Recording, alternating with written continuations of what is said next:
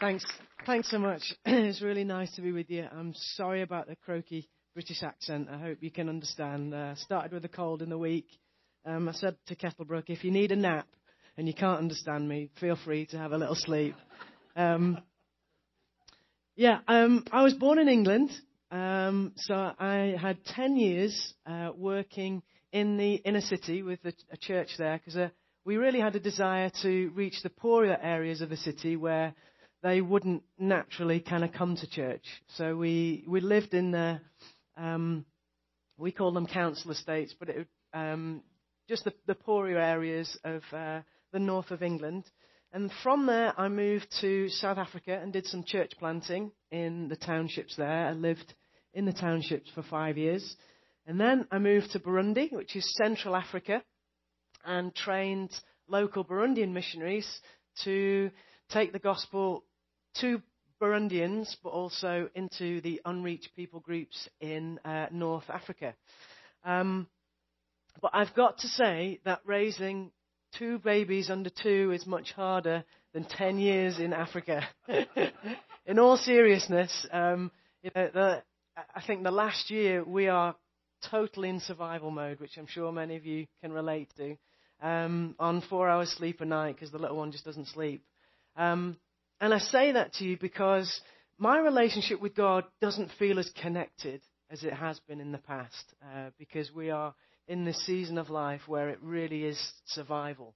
I wanted to be honest with you in that, because we're starting this Mission Fest thing, and it might be difficult. You might find it difficult to even connect with it or connect with God because of the season of life that you're in. My hope for you and for me is that we really hear God's voice and that we connect with Jesus, and we can connect with the call on our lives to make disciples, and you'll find your part in what he's calling you guys to do as a community. So let's start. The verse that we're looking at this morning is Romans 15:20, if you could pull that up. I'm reading from here because I don't want to turn around. I don't know if you've seen it. Romans 15, verse 20. Paul writes, "My ambition has always been to preach the good news where the name of Christ has never been heard, rather than where a church has already been started by someone else. I've been following the scriptures where it says, those who have never been told about him will see, and those who have never heard of him will understand." This is Paul writing to the Roman church, and he's writing about his heart and his passion to reach those who've never heard the gospel and who have got no access to a church, no access to the gospel, and there's no witness for them.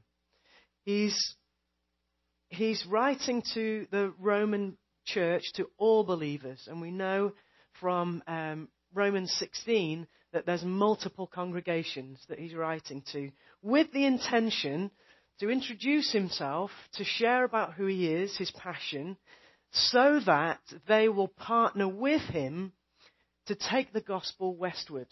Romans 15:18-23 talks about Paul essentially saying that he's accomplished sharing the gospel from Jerusalem to modern-day Bulgaria, so the eastern Mediterranean is finished. He wants to take the gospel into Spain, into the west, where people have got no access to the gospel. And he's wanting the Roman church to be a base of operations to partner into that new territory, okay? So he's not writing, like he does in some of the other letters, kind of corrective to the congregation. It's a totally different vibe that he's writing about. And if you put the next verse up, this is what he says. He says, "I'm fully convinced, my dear brothers and sisters, that you are full of goodness. You know these things so well that you can teach each other all about them. Even so, I've been bold enough to write about some of these points, knowing that all you need is this reminder." Okay? Now, as a community, you've got the same heart as Paul. You're wanting to make disciples in your community, and you're supporting the work of reaching unreached people groups through sending missionaries, financially, through partnership. You're doing all those things. So in some ways, I can just say, just like Paul, I can see that you can teach all the things that I'm going to share today to one another. Nothing I'm going to share is going to be new, but permit me to give you some reminders, because sometimes we need some reminders to keep us on track, to keep us on course. We get weary. Sometimes the fire can dim a bit. Sometimes we can get slightly off track, but we need reminders, these truths, to keep us going, to encourage us on the path that God's got for us. So my desire is that these reminders will help to strengthen you and affirm you in the call that God's placed on you as a community, and for you to find your place within that. So the first reminder is the gospel itself. Okay? Romans 1-12, Paul expounds the whole gospel as a reminder to the Romans. Okay? And he starts off, Romans 1, verse 2. God promised his good news long ago through his prophets in the Holy Scriptures. The good news is about his Son. Verse 16, I'm not ashamed of this good news about Christ.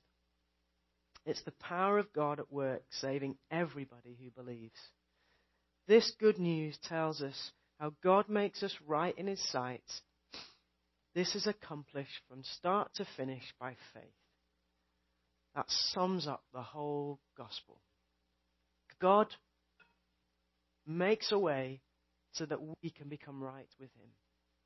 And it's by faith in Jesus. Now, I was 18 when I met my first Christian.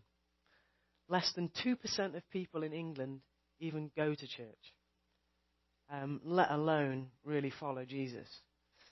So the first time I heard the gospel, I was 18. It's common in Europe to go on like a gap year, where you take a year out and do kind of voluntary service overseas. So I went to South Africa at 18 to teach English and sports in a squatter camp in some of the schools in Johannesburg. Now, a bunch of 18-year-olds, there was about 25 of us there, placed in different projects around South Africa, all got together one Christmas and decided to go travelling. And, you know, we did stupid things. We decided to go surfing, and we'd never surfed before. So 10 of us took our surfboards out, and we all got thrown off. Now, 9 of them, not me, decided to swim towards the rocks because it was the only way that if we were going to survive, we could get out. And so they took the risk of being dashed against the rocks, whereas I'm not the best swimmer, so I just got stuck. And I was stuck in the ocean for about 20 minutes, and I was getting tired, and the waves were getting bigger and bigger. And it got to the point where I didn't know where up or down was. And I didn't know whether I'd be able to surface. And I was on the bottom of the ocean. My lungs were filling up. And that's the first time I ever prayed in my life and said, God, if you're real, you know, help me. I felt these arms around me. And this guy was on a surfboard. The beach was deserted.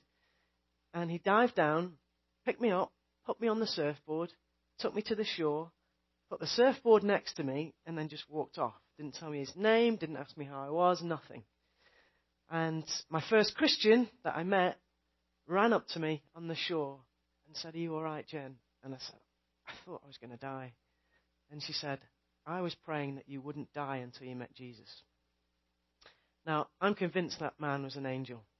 Now, at the time, I wasn't sure. And that took me about a year of really intentionally searching to decide to receive and follow Jesus.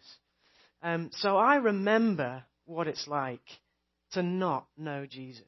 I remember what it's like to not have hope. I came from a pretty broken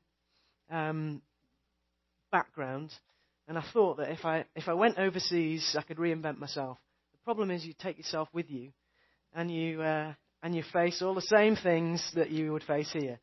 So I remember what it's like to hear the gospel for the first time and have hope in a way that I'd never done before.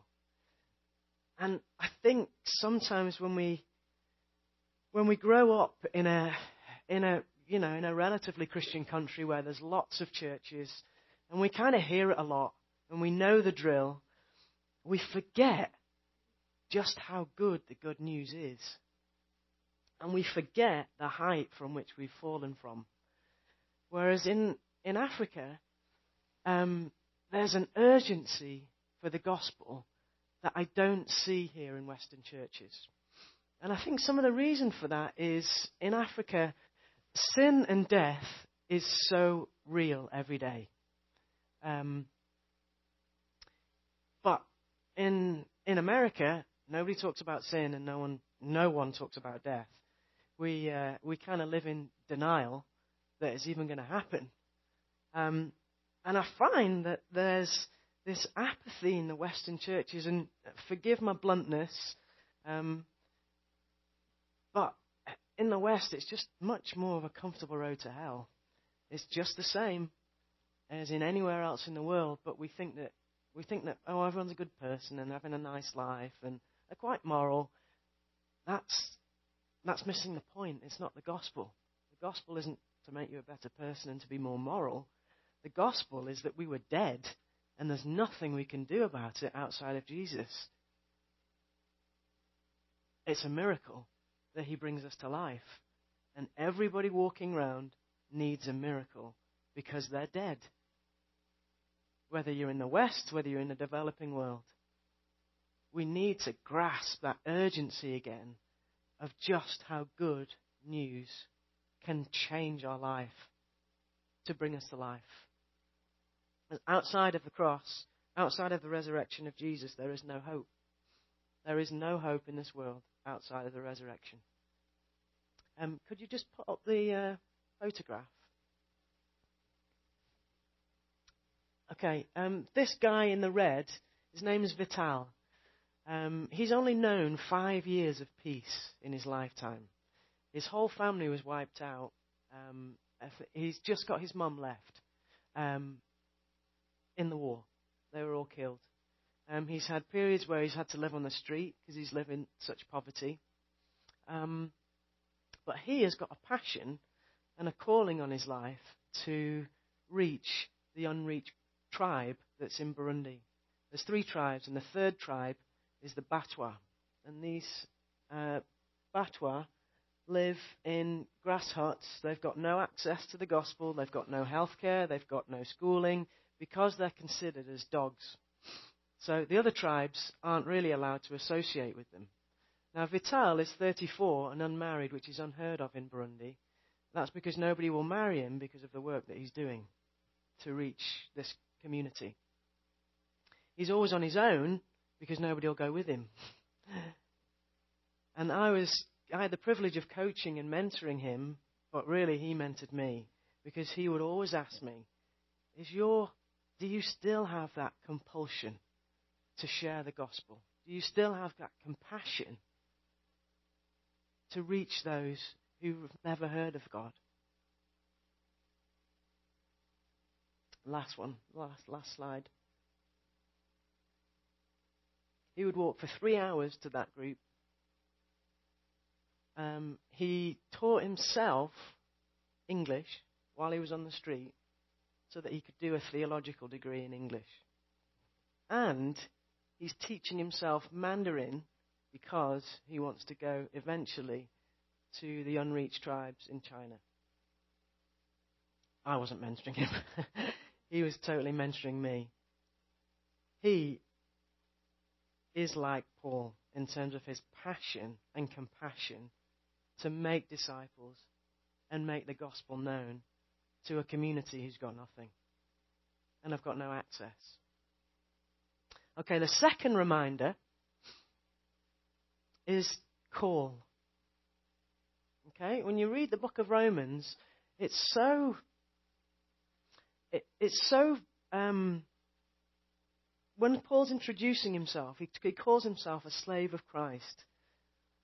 Paul is so single-minded and focused on the call of his life to make disciples. There's no wavering.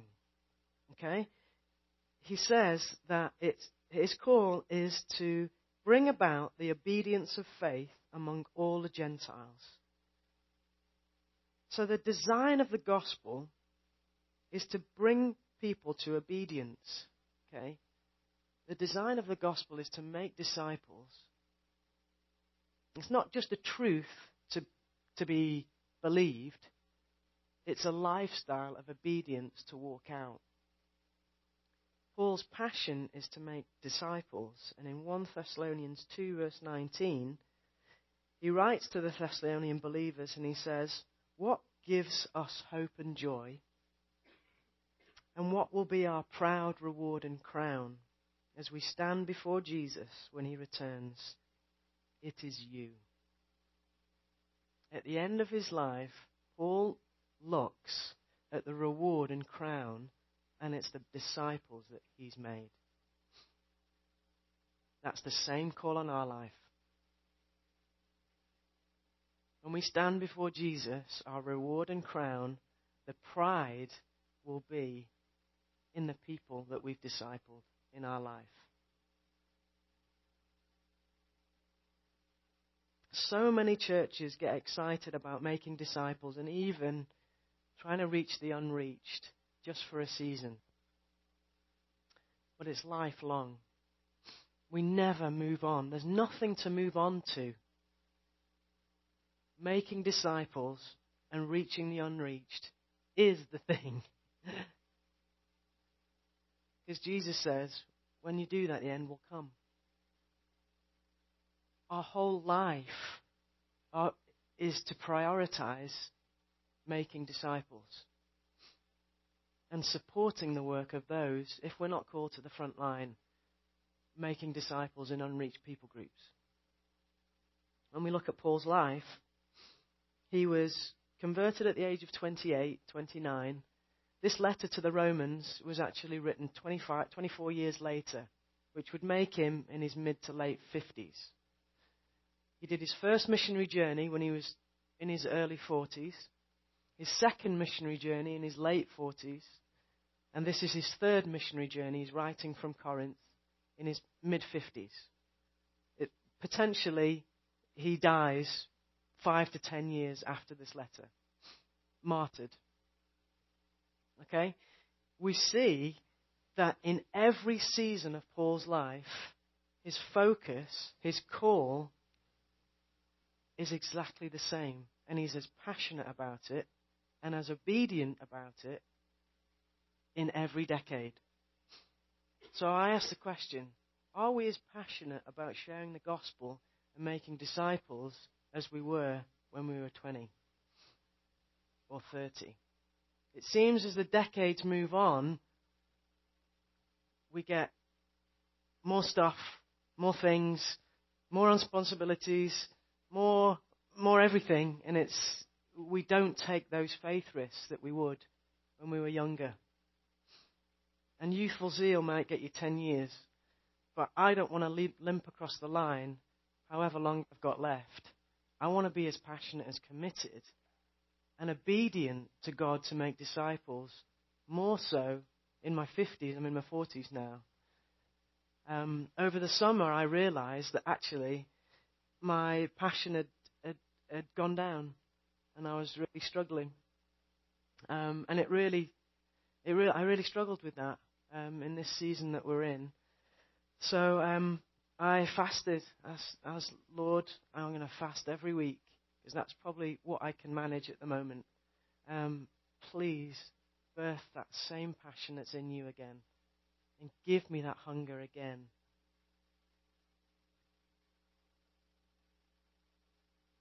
Do you know what frightened me the most coming back to the West? It was to become lukewarm. Many people used to ask me in Burundi, were you ever in danger? Yeah, we were. We could have died several times. But to live is Christ, to die is gain. What scares me most is to become lukewarm, because Jesus spits out the lukewarm. The church in Laodicea is called lukewarm. And unfortunately, the Western church can resemble the church in Laodicea. I'm far more afraid of becoming lukewarm than dying. That's not the worst thing that can happen to me. That's why I got on my knees and started fasting.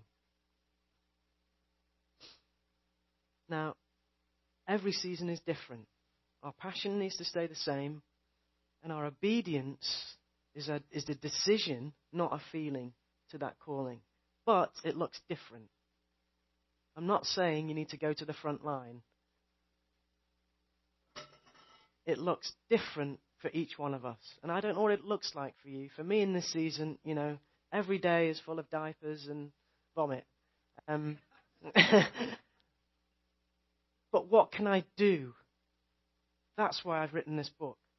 All the money from the book goes to Burundi. It goes to people like Vital, to resource those who are on the front line. I want to use that story to generate some income to partner with those who are on the front line. I can do that in this season. It's taken me 3 years, but I'll do it. I don't know what it looks like for you. It's different in different seasons. You have to figure out, in this season that you're in, what can it look like for you? That's why I go on to the third reminder, which is gifts. Romans 12, verse 4. Just as our bodies have many parts, and each part has a special function, so it is with Christ's body. We are many parts of one body, and we all belong to each other. We're all different. And we all have different gifts. I find that comparison is crippling the body of Christ in the West, because we all want to be somebody else with their gifts. And what happens is we don't take responsibility for what God's given us, because we kind of want to be someone else. Romans 14 verse 2 says we all will give account to God at the end of our lives of what we did and what we didn't do. So we have to take responsibility with the gifts and the stuff that God's given us. That means financial, that means education. I sat in one of those grass huts with a family, and their 4-year-old boy, he just had this ripped, dirty t-shirt on, was holding his 2-year-old sister, who had chronic diarrhea, and she had no clothes on. And it was just streaming out of her. Both of them had HIV, and both of them hadn't eaten for 2 days. And it just absolutely broke me, because I said to God, this life is so unfair. Why was I born into a loving family? I've got an education. I've got a passport that can take me anywhere. I've got choices where I get educated. I've got choices where I work. I wasn't born in a people group that's unreached, in a grass hut with HIV who won't live till they're 3. Life just seems so unfair. Now, you might think that you're not rich, but you are. You really are. We have got so much. Our education alone puts us in the top 5% of the world. We will have to give account with what we've done with all that God's given us. Luke 12, verse 48. When someone has been given much, much will be required in return. And when someone has been entrusted with much, even more will be required. We have to rightly face the reality of our privilege. Not feel guilty, but take responsibility for all that God's given you. Don't be crippled by your insecurity or comparison, but face the reality of our privilege. Our resources, our networks, our gifts, Everyone in this room has got something that God's given them that they can use to make disciples and further the work of making disciples in unreached people groups. I don't know what that is, and I don't want to tell you what that is, because I'm not going to have to answer to that when I meet Jesus. I have to answer to what he's told me and what he's given me. So before you kind of continue the rest of your service, I just want to pray and give you some moments where it's just you and Jesus. Ask the Holy Spirit to really search your heart and speak to you about anything that's really resonating through his word today. Father, we thank you that you sent your Son. We thank you that we can have life. We thank you that we have hope.